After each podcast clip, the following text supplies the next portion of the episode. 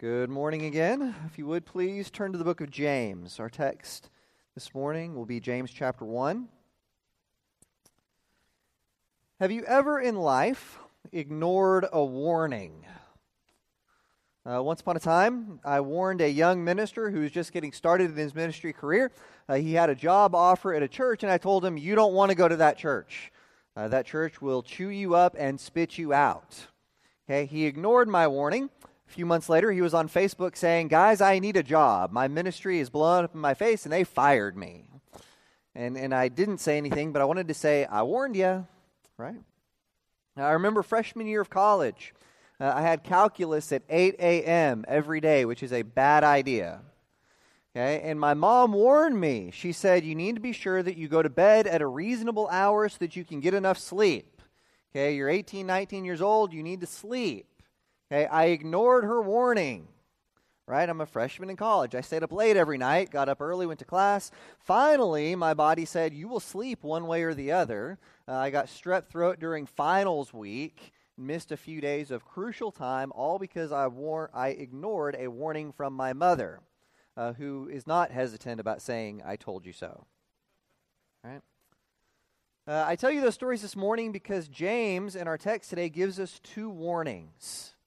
After starting this letter, with an emphasis on the practicality of faith. Okay, in other words, faith is not just a mental exercise. You can say all day long, okay, I believe all these right things, but if faith doesn't change the way you live Monday through Saturday, you don't have a whole lot of faith. Okay, James says faith is practical. Okay, after that, he immediately gives us two specific pitfalls he says we should avoid if we want to live as disciples of Jesus. Uh, so if you're taking notes, here's number one. He says, Watch out for wealth. Okay, watch out for wealth. Notice starting in verse 9. Believers in humble circumstances ought to take pride in their high position, but the rich should take pride in their humiliation, since they will pass away like a wild flower. For the sun rises with scorching heat and withers the plant, its blossom falls, and its beauty is destroyed. In the same way, the rich will fade away even while they go about their business. All right, we have talked numerous times before about the temptations of wealth. Uh, we won't rehash all of that this morning. Okay, we see this a lot of places in Scripture, right? The prophets talk about this. Jesus talks about this. You can't serve two masters, right? Paul will mention several times the dangers of wealth. Most recently, from the pulpit, we saw this as we were looking at the book of Hebrews, the last chapter of Hebrews. He says, Watch out for being too rich. It's a problem. Okay, the Bible says a lot to us about not making money your God. Okay, we like to think we're so sophisticated, right? We would never fall down and worship idols carved of stone. Okay, but then immediately we turn around and worship at the altar of the almighty dollar, right? We know who our primary false God is. Okay, we live in a culture that pushes us to define ourselves by our wealth. And we tend to think that that's kind of a modern thing, but it's really not. That's something that ancient people struggled with just like we do. Okay, they would dress in certain ways to show just how wealthy they were. Okay, you want to make sure that if you're wealthy, you don't dress like those people, right? I mean, you want to look good. You want to show your wealth in the clothing that you wear. You know, a few months ago, uh, I was shopping for a car, and I heard the salesman say things to me like, Well, what would this car say about you? Right? I'm thinking, you know, if I really need my car to say something about me, uh, then I'm awfully insecure. Okay, if you want to drive a nice car, drive a nice car. Okay, but don't drive a nice car because of some external thing that it will say about you and who you are. Okay, don't let your wealth, or James even says at the other end of the scale, don't let your poverty define you. Okay, and sometimes it's harder to let our poverty define us more so than wealth, right? Sometimes it's harder when we're looking up at people who make more than we do and we let that define us. James says you are not what you make, right? You are not how much money you have in the bank. Don't live by your wealth. We live by faith. Okay, to make this point, uh, James references a famous passage. We just read it. It's Isaiah chapter 40, in which God says, The grass withers and the flowers fall. What is it that endures forever? It's the word of the Lord. Okay, what's his point? You know, I remember uh, back in 2002, so a long, long time ago, okay, 2002, uh, my dad went and bought a new Nissan Sentra. Okay, it was red and it was a beautiful car. Uh, had that new car smell when you get in. Everyone loves the new car smell. That was my favorite part about shopping for a car, right? Was you get in and you'd smell all this new car smell. I love that smell. Okay, and this car was so cool it even had a CD player in it, built in. All right? Okay, a couple years after my dad bought this car, he gave it to me whenever I got married and moved to graduate school. Okay, Rachel and I got this car. That was our big present, and I loved it. It was a great car. All right, fast forward to a few months ago uh, when I was pouring coolant into this car every few days uh, to keep it working. Okay, a few months ago, only one of the four speakers in the car worked. Right, so if you sat on the opposite corner of the car from where I sat driving the car, you could hear really well. But up where I was, you had to turn up the volume quite a bit to hear the one speaker that was still working, and it started crackling on me, right? So I knew this is not good. Okay, also, uh, it's a stick shift car, and one of the springs broke in the stick shift, so the, the stick wouldn't stay in the middle anymore. Okay, you had to hold it while you drove. All right? Which is hard to do when you got your cell phone in one hand, your coffee in the other, holding the gear shift, and you're trying to steer, right? That's a problem. Okay? All right, I was praying that that car would make it to the dealership before anything else broke. Okay, the fact that they actually gave me some money for it was just a bonus, right? All right, so what's James' point? What inevitably happens to all of those nice things, all of that wealth that we pursue? Okay, it starts off all shiny and new, but over time, what's it going to do? It's going to fade, it deteriorates, it breaks down. All of those nice things that we tend to chase with our lives only last for a relatively short time. You know, I read an article just this week talking about some of the reasons that we as people are obsessed with buying new things. Okay, and scientists have mapped out in our brains the pleasure centers that light up when we go shopping. Okay, there's a lot of us who are literally addicted to shopping because of the pleasure centers it lights up in our brains when we buy new stuff. Okay, there is a huge correlation between us as people getting depressed and us going out and buying new things. Why? Because it makes us feel better when we go out and buy something new, and so we're more likely to go shopping when we're feeling bad about ourselves because buying these new things makes us feel better. Okay? We literally can get addicted to new stuff. We tie our feelings to stuff. Okay, and James warns us, he says it's a trap. Right? As followers of Jesus, we should know better. Right? If we base our sense of self worth on our wealth, we inevitably will end up disappointed because we can always look to someone who's better off than we are, right?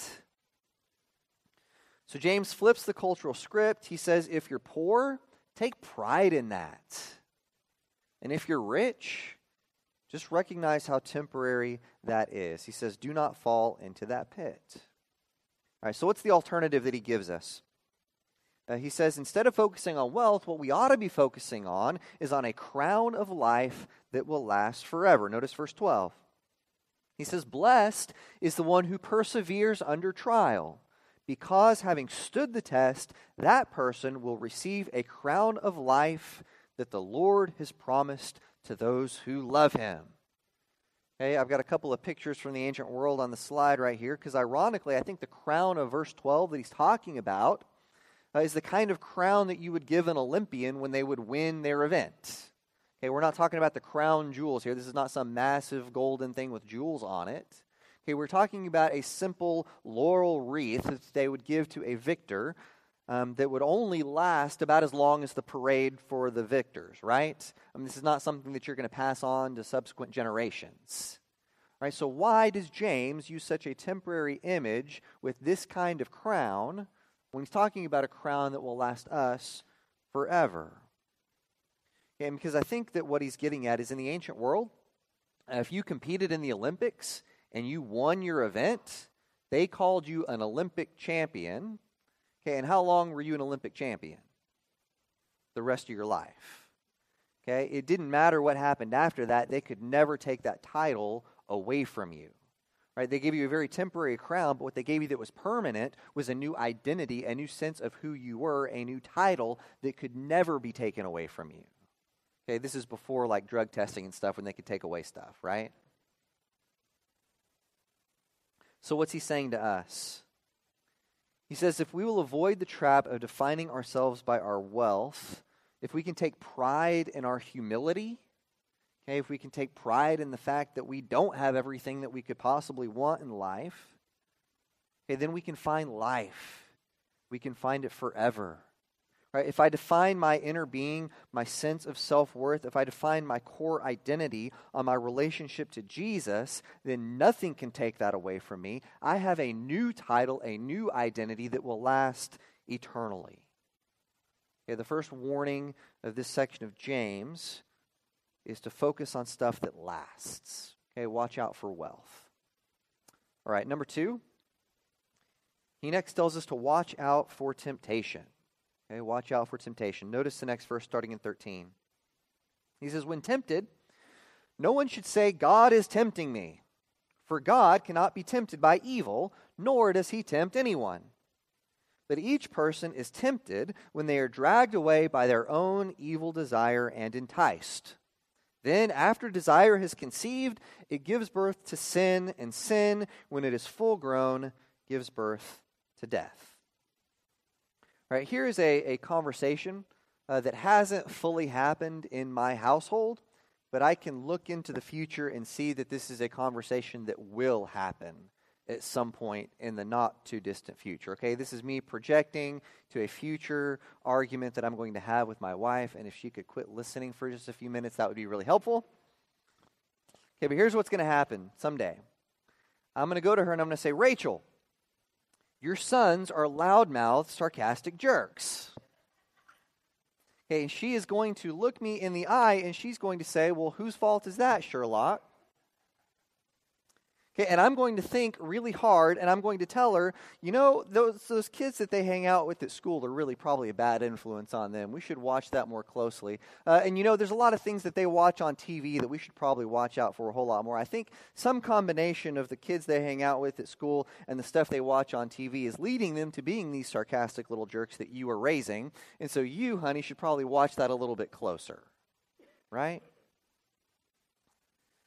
Okay, no, if my kids grow up talking like I do, then whose fault is it? It's mine. Okay, but what's my natural inclination? It's to shift the blame, right? I want to blame something else. I don't want to blame me. I don't want to have to admit responsibility for the stuff that I do. I think most of us have black belts in shifting blame. Okay, and we go to Scripture and we realize we come by that quite honestly, right? Go to the very first stories. What does Adam do when God shows up and says, Adam, you messed up? He says, Well, Lord, it's the woman that you put in this garden with me. Okay? So what's Adam doing? He's saying, Well, God, it's kind of your fault and it's kind of her fault. Right? So God goes to the woman and says, Okay, woman, you messed up. And what does she say? Well, Lord, it's that snake that came and tempted me. It's not my fault, it's the snake's fault. Okay, what do we do every time we get caught doing stuff we shouldn't do?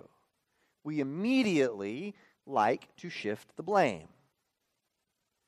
Okay, and in the warning to watch out for temptation, James tells us, he says, don't try to shift the blame to God. Right? When you're facing temptations in your life, no matter what the temptation is, okay? He just finished talking about financial temptation, but this works for everything else too. Sexual temptation, prideful temptation, whatever it is, he says, don't try to shift the blame elsewhere. Okay, and we, just like them in the garden, if we don't blame God, we like to blame Satan. Okay, and, and don't get me wrong, I believe fully in Satan. I think Satan is tempting us. I think Satan's well at work trying to get us off track. Okay, but you notice that that's not the move that James makes here. Okay, it is way too easy to say, well, the devil made me do it, which is just another way of saying, well, it's not my fault. Okay, but James tells us, he says, the reason that we are facing temptation is because we have our own evil desires. Okay, all of us are born selfish. And the course of our life, what we're supposed to be doing is becoming less like ourselves and more like Jesus. Okay? And if you ever doubt that we are born selfish, just look at how toddlers act with each other. Right? Just the other day, my four year old took a toy and just beamed his brother right in the head with it. Okay, Luke starts crying. I go to Sam and say, Sam, do you want me to do that to you? How would you feel if I took a toy and hit you in the head with it? Do you want me to do that? No, Daddy, I don't. Okay, then don't do that to your brother, right? Why do they do stuff like that? Okay, because they're selfish. They're born selfish, right? Part of the process of us maturing as people, as Christians, is to hopefully become less selfish, less concerned with ourselves, and more concerned about looking out for other people around us. How do I have less of self and more of thee? Okay. But this is radically different, I think, from what society would have us to believe.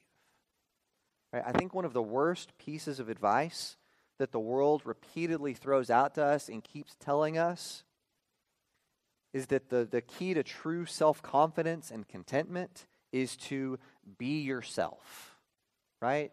I think we get that advice a lot. You should just learn how to be yourself. You really want to be content, you really want to be okay in life, just learn how to be yourself. Be true to yourself.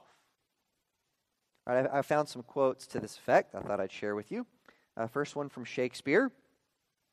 He says, This above all, to thine own self be true. Here's another one from Frederick Douglass. He says, I prefer to be true to myself, even at the hazard of incurring the ridicule of others, rather than to be false and, and to incur my own abhorrence. Okay, that sounds really good, right? When he says it like that.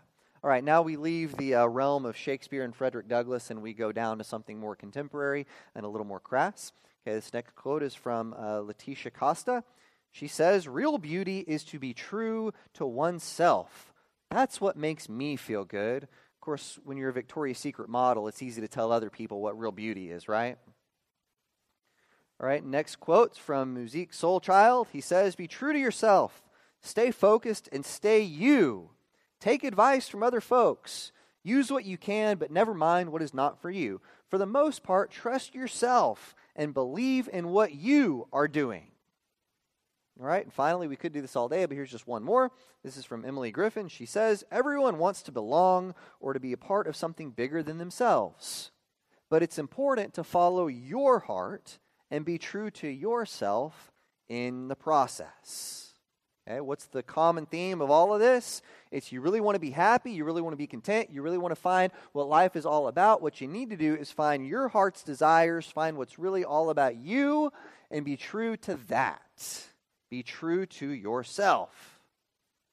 All right, and I understand that part of what all of these people are talking about uh, is they're saying don't be hypocritical, okay? Don't pretend to be something you're not, and don't spend your life worrying about what other people think. Okay, and all of that is good advice. I agree with that. Okay, but what I disagree with, however, what I think is dangerous in the thought of just be true to yourself, is that your heart or your desires or your inner passions are not a good barometer for what should be the focus of your life. Okay, Jesus never utters the phrase, just follow your dreams. Okay, when Jesus shows up, there's a lot of dreams that the people of Israel had for themselves and what their heart's desires were and what they really wanted their future to look like. And what Jesus does is he doesn't say, okay, let's find out a way to make that happen. He says, no, you need to learn a new dream, and your new dream is something that I can give you that is much better than what you thought your heart really desired. Jesus doesn't say, follow your dreams. He says, follow me, and I will give you rest. Okay, I contend that if we really just follow the advice of be true to yourself, we will end up a complete mess. Hey, I'm not content with the way my life is right now. I think I still have a lot of selfishness. I think I still have sinful desires. I don't want to be true to who I am. I want to be true to God. Hey, I think that'll make me a better person than I could ever be on my own. Okay, so what's the alternative to temptation? James tells us if we can avoid this second trap, if we can avoid this second pitfall, then we will be to God a kind of first fruits. Okay, notice starting in verse 16. He says, Don't be deceived, my dear brothers and sisters. Every good and perfect gift is from above, coming down from the Father of the heavenly lights who does not change like shifting shadows. He chose to give us birth through the word of truth, that we might be a kind of first fruits of all he created. All right, the image that we get in Scripture, now we go back to the very beginning, and we read about how God created the world perfectly. Okay, chapters 1 and 2 of the Bible are all about how God creates a perfect creation. Then in chapter 3, we read about how sin enters the world messes up God's perfect creation. But then the rest of the Bible is all about how God, through Jesus, is beginning this process of recreation.